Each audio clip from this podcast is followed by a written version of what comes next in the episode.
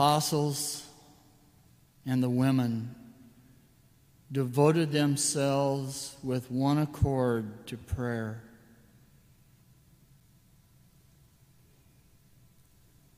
The reading from the Acts of the Apostles, we pick it up here.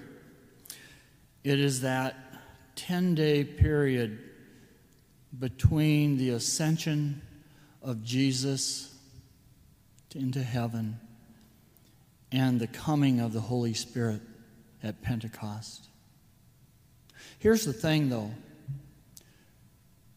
they didn't know that it would be in 10 days. They just knew that Jesus had promised them an advocate, the Holy Spirit. And they believed. And they devoted themselves with one accord to prayer. Luke, the author of the Acts of the Apostles, he presents this to us as a template for us to pray. To pray persistently and to pray in solidarity with one another and in communion, in community with one another.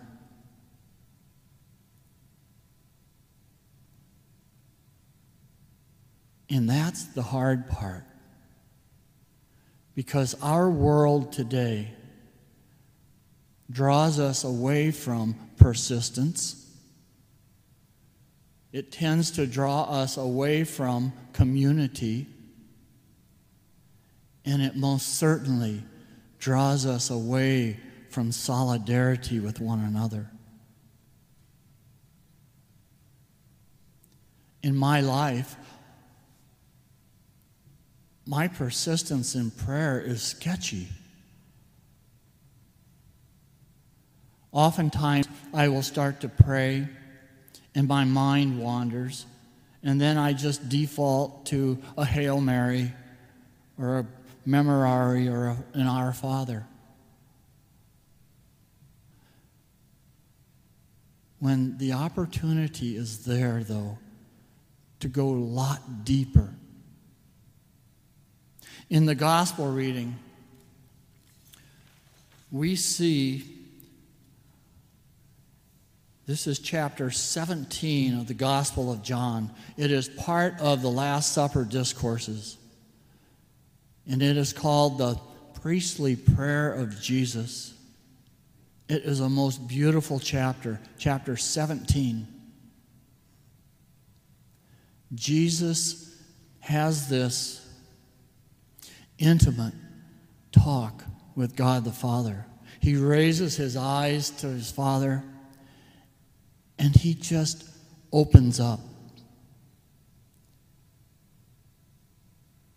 And he prays for those who are with him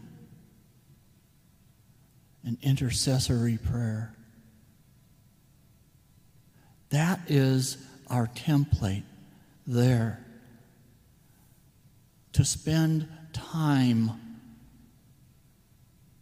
consistent, persistent time with God the Father, with Jesus Christ. And let them, let Him rule the moment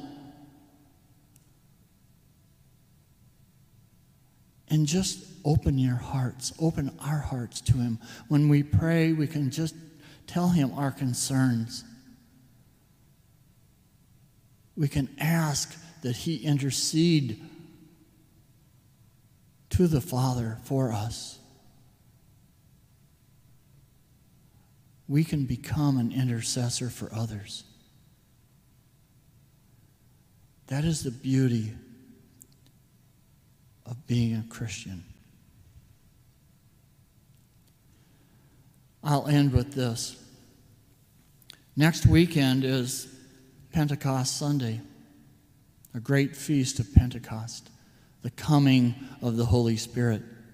And in many respects, yes, we look back 2,000 years to when the Holy Spirit came down upon the apostles and those with them and turned those weaklings into warriors. He gave them gifts that they didn't even know that they could possess.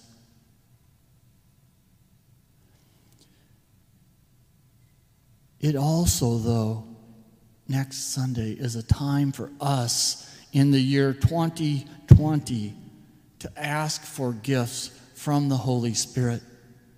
This week is the week that we can just take some time and prepare ourselves to receive those gifts. Our God is not stingy. He will shower us with every gift that He sees fit that we need if our hearts are open to receive them. The Catholic Church calls it a heart of docility. If we allow our hearts and our spirit to be open, to be docile to these gifts, they can be ours. The gifts of wisdom and understanding, the gifts of counsel and knowledge the gifts of fortitude and piety. And my brothers and sisters, if we ask for it, we can receive the gift of awe and wonder of our Lord. God loves us so much. Let us prepare ourselves this week that we might be equipped to love him back.